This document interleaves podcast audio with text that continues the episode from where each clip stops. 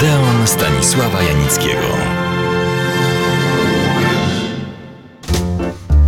Przed tygodniem czarowałem Państwa niecodziennymi ekranowymi bohaterami, jakimi są różnego rodzaju zwierzęta.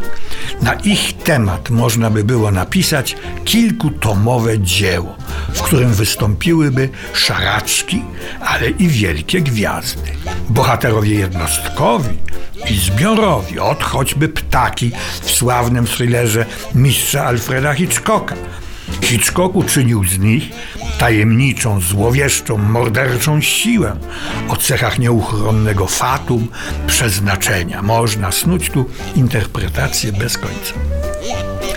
Rzecz jasna nie zawsze tak się dzieje. Najczęściej zwierzęta pełnią funkcje bardziej przyziemne, ale czasami w skali niespotykanej. Dwa takie rekordy ustanowione zostały w roku 1956. Hollywoodzki w adaptacji wielkiej powieści Lwa Tołstoja Wojna i pokój w reżyserii Kinga Widora w zdjęciach wzięło udział 8 tysięcy koni. I światowy rekord pobili jednak filmowcy radzieccy. Reżyser Aleksander Ptuszko, w którego filmie historycznym Trójgłowy Smok uczestniczyło 11 tysięcy koni.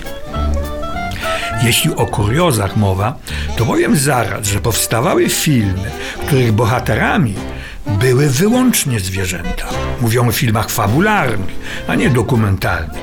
Filmy te miały zawsze jakąś fabułę, czasami zaskakującą. Na przykład w filmie amerykańskim z 1973 roku Mewa Jonathan Livingston występowały wyłącznie mewy. Była to opowieść o tytułowej mewie, która, zacytuję, bo to niezwykły pomysł, osiąga stan łaski, ginie podczas spełniania szlachetnego uczynku, a następnie odradza się, by zostać ptasim Mesjaszem. Przyznam, że bliższe są mi opowieści, a jest ich wiele, w których świat i ludzie oglądani są oczyma zwierząt, najczęściej kotów i psów. Jednym z najpiękniejszych i najmądrzejszych filmów, opartych zresztą na dobrej literaturze, jest film wybitnego reżysera japońskiego Kon Ichikawa. To on, pozwolę sobie przypomnieć, zrobił takie arcydzieła jak Wstrząsające ognie polne, Siostry Makioka, Harfa birmańska, czy oryginalną epopeję Olimpiada w Tokio. Jestem kotem jest adaptacją świetnej powieści klasyka literatury japońskiej Natsume Soseki. Tytułowy bohater jest kotem pewnego nauczyciela – Akcja nie wychodzi wobec tego poza dom i jego najbliższe obejście, a kot widzi wszystkich i wszystko, co znajduje się w jego polu działania.